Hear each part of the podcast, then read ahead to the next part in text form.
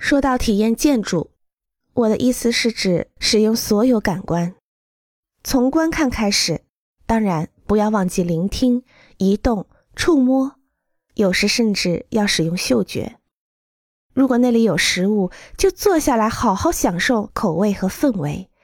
提高感官的灵敏度，通过理性的理解建筑与了解建筑物的历史和社会用途，体验建筑的效果会得到极大改善。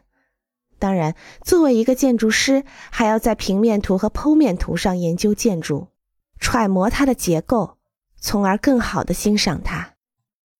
在我教授建筑学的时候，我要求我的学生。沿着19世纪的德克萨斯州议会大厦的主轴缓慢前行，仰望巨大的垂直圆屋顶。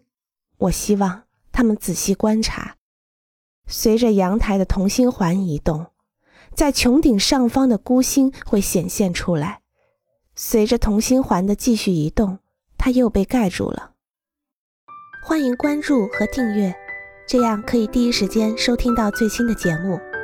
也欢迎大家多多点赞，并在评论区留下你的看法。